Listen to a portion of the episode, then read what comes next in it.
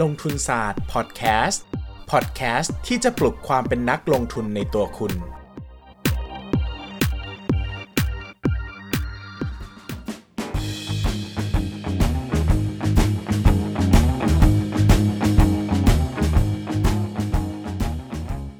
สวัสดีครับ ยินดีต้อนรับเข้าสู่รายการลงทุนศาสตร์พอดแคสต์รายการที่จะชวนทุกคนมาพัฒนาความรู้ด้านการเงินและการลงทุนไปด้วยกัน วันนี้นะครับ เราจะชวนทุกคนมาพูดคุยกันเรื่องตลาดหุ้นที่กำลังเกิดขึ้นอยู่ในตอนนี้นะครับ เป็นความผันผวนที่หลายคนอาจจะไม่เคยเจอมาก่อน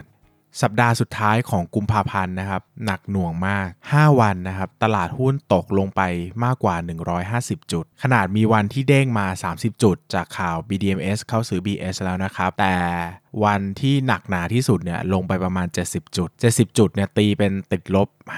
5.05%ของมูลค่าตลาดรวม สูงมากนะครับ ลบทีละ 5%เนี่ยคือสูงมากนะครับ เป็นอาทิตย์ที่ผมเชื่อว่านักลงทุนทุกคน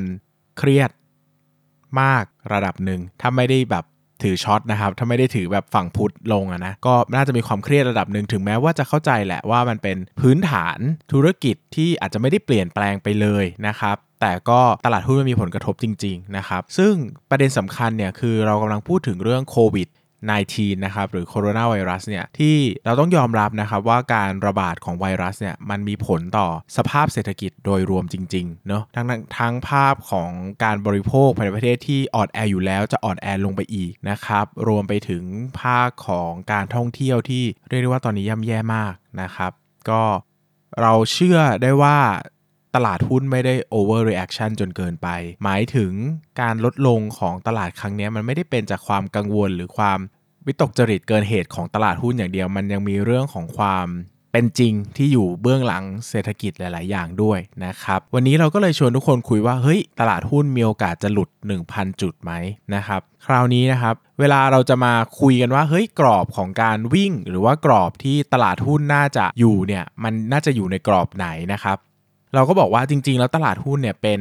ตัวเลขดัชนีตลาดหุ้นนะเซตอินเด็กหรือเซตห้าหรือเซตใดๆก็ตาม หรือตลาดหุ้นใดๆก็ตามนะครับเป็นตัวเลขคาดเดาได้ยากมาก เนื่องจาก ตลาดหุ้นเองนะครับประกอบด้วยหุ้นอยู่เป็นอย่างหุ้นไทยก็ประมาณ700 ตัวนะครับหมายถึงว่าเราต้องเข้าใจ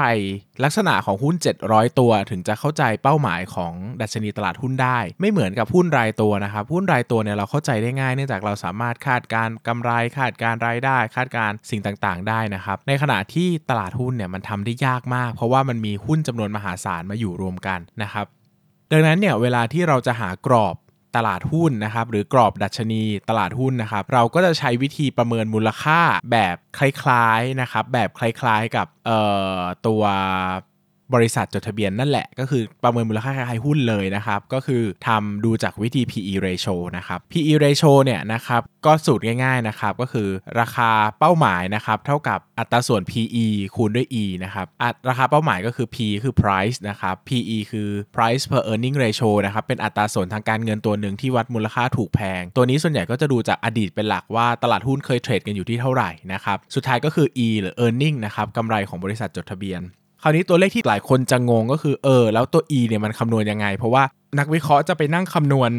บริษัทจดทะเบียนทุกบริษัทเลยเหรอ เพื่อที่จะมาคำนวณนะครับ จริง ๆ แล้วเนี่ยมันก็ทำได้หลายแบบนะครับ คือจะไปเลือกตัวที่เป็นตัวใหญ่ ๆ ก็ได้นะครับ เพราะว่าจริง ๆ แล้วเนี่ยเซตอินเด็กมันเป็นดัชนีที่ถ่วงน้ำหนักนะครับ ดังนั้นถ้าเราได้สัก 50 ตัวแรกหรือร้อยตัวแรกเนี่ยก็ทำให้ตัวเลขพวกนี้ค่อนข้างจะนิ่งแล้วนะครับ ก็คือหมายถึงว่าเวลามันถ่วงน้ำหนักเยอะๆเนี่ยมัน ดูแค่ร้อยตัวบางทีมันมีผลสัก 70-80%ของดัชนีเลยนะครับ หรืออีกอย่างหนึ่งก็อาจจะใช้พวกเอ่อ linear regression ก็ได้นะครับเพราะเทียบความสัมพันธ์ระหว่างตัวของ e a r n i n g กับตัวเลขทางเศรษฐกิจที่สำคัญเช่น GDP แบบนี้นะครับ เราก็จะเห็นว่าเออถ้าปีหน้าตั้งเป้าจะโต GDP เท่านี้นะครับ ถ้าดูจาก linear regression แล้วตัวของ e a r n i n g จะเป็นเท่าไหร่ อันนี้สามารถทำได้หมดนะครับ ซึ่งโดยต้นปีนะครับ ก็นักวิเคราะห์จาก หลาย ๆ ค่ายนะครับ เช่นเมย์แบงกิมเองนะครับ ไทยพาณิชย์หรือหลาย ๆ แห่งนะครับ ก็ออกมาคุยกันว่า เฮ้ย จริง ๆ แล้วเนี่ยเขามองเป้าปีนี้นะครับกำไรจะไม่ค่อยสวยเท่าไหร่ จะอยู่ที่ประมาณ 90 บาทนะครับ จะอยู่ที่ตัวเลขนี้คือ 90 บาทนะครับ ก็คือเป็นตัวเลขของกำไรของบริษัทจดทะเบียนโดยรวมเมื่อเทียบกับดัชนีนะครับ คราวนี้นะครับก็หลักการง่าย ๆ เลยครับ ก็ไปดูตัวของ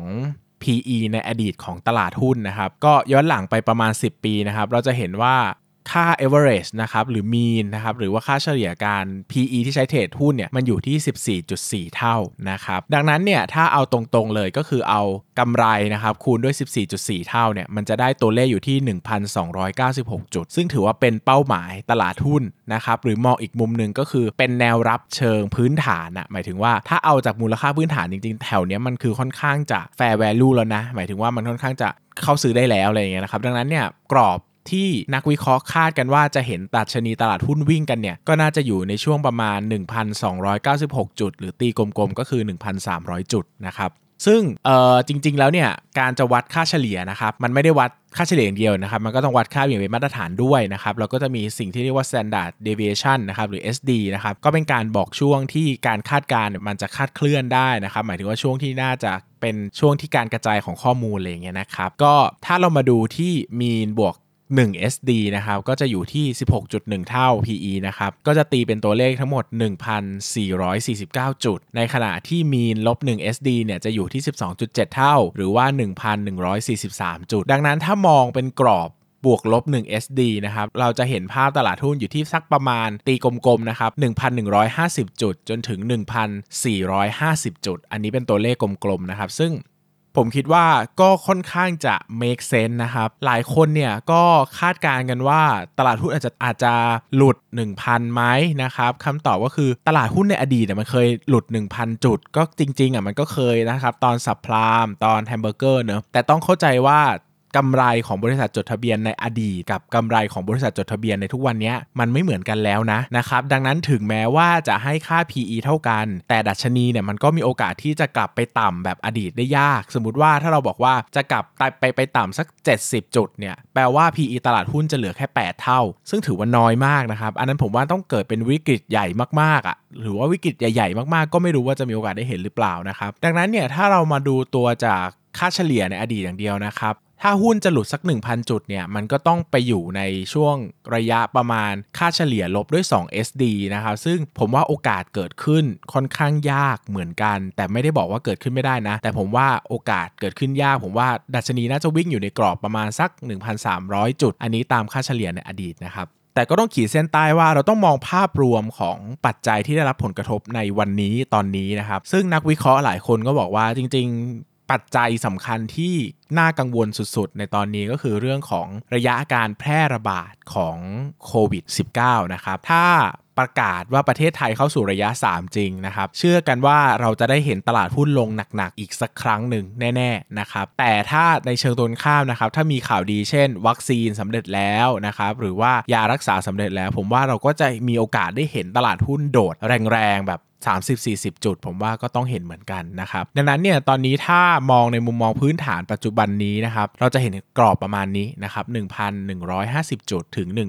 1,450 จุด ในขณะที่ถ้าเป็นกรอบอย่างอื่นนะครับถ้ามีปัจจัยใหม่เข้ามาเกี่ยวข้อง ถ้ามีเรื่องราวใหม่เข้ามาเกี่ยวข้อง ผมเชื่อว่าตลาดหุ้นยังมีโอกาสดี หรือว่าจะกดลงไปได้อีกนะครับ อันนี้ก็ขึ้นอยู่กับสถานการณ์ ดังนั้นถ้าใครรับความเสี่ยงไม่ได้นะครับ ก็แนะนำว่า กระจายความเสี่ยงให้ดีนะครับหรือว่าถ้าหุ้นตัวไหนมันเกินมูลค่าแล้วก็อาจจะขายทิ้งออกมาก็ได้นะครับแล้วก็มาถือสินทรัพย์ที่มีความปลอดภัยสูง แต่ถ้าไม่ได้ซีเรียสนะครับหรือว่าเงินเย็นอยู่แล้ว ผมว่าก็ถ้ามีเงินก็ทยอยซื้อก็ค่อนข้างน่าสนใจนะครับหมายถึงว่าหุ้นหลายตัวสำหรับผมคือตอนนี้ถูกมากนะครับคือถ้าดูจากการประมูลมูลค่าพื้นฐานนี่คือราคาหลายตัวนี้ไม่รู้ว่าจะมีโอกาสได้เห็นแบบนี้อีกหรือเปล่านะครับก็อาจจะเป็นช่วงเวลาที่ดีเนาะหมายถึงว่าถ้า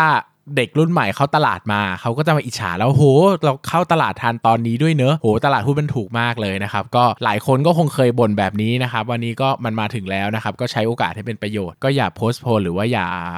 หลีกเลี่ยงที่จะสนใจมันนะครับ มาวันนี้ก็ได้ประมาณหนึ่งเดี๋ยวขอตอบคำถามสักข้อหนึ่งละกันนะครับ หลายข้อนี้เป็นคำถามที่น่าจะตอบยาวมากเดี๋ยวเก็บไปตอบยาวให้เนาะอันนี้ขอตอบของคุณน้องจอกงุนนะชื่อน่ารักจังนะครับ ก็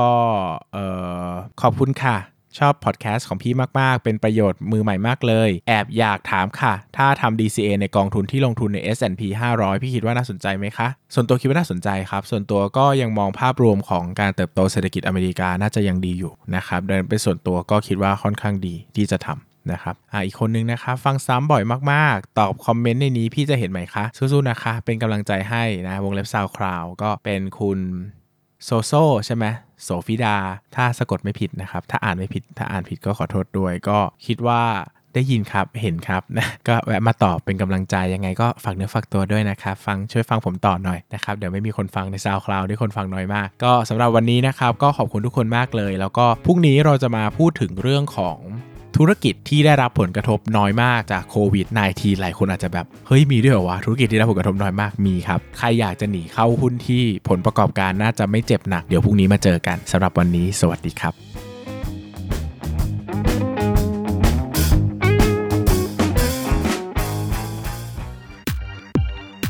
อย่าลืมกดติดตามลงทุนศาสตร์ในช่องทาง podcast player ที่คุณใช้ แล้วกลับมาปลุกความเป็นนักลงทุนกันใหม่ในลงทุนศาสตร์พอดแคสต์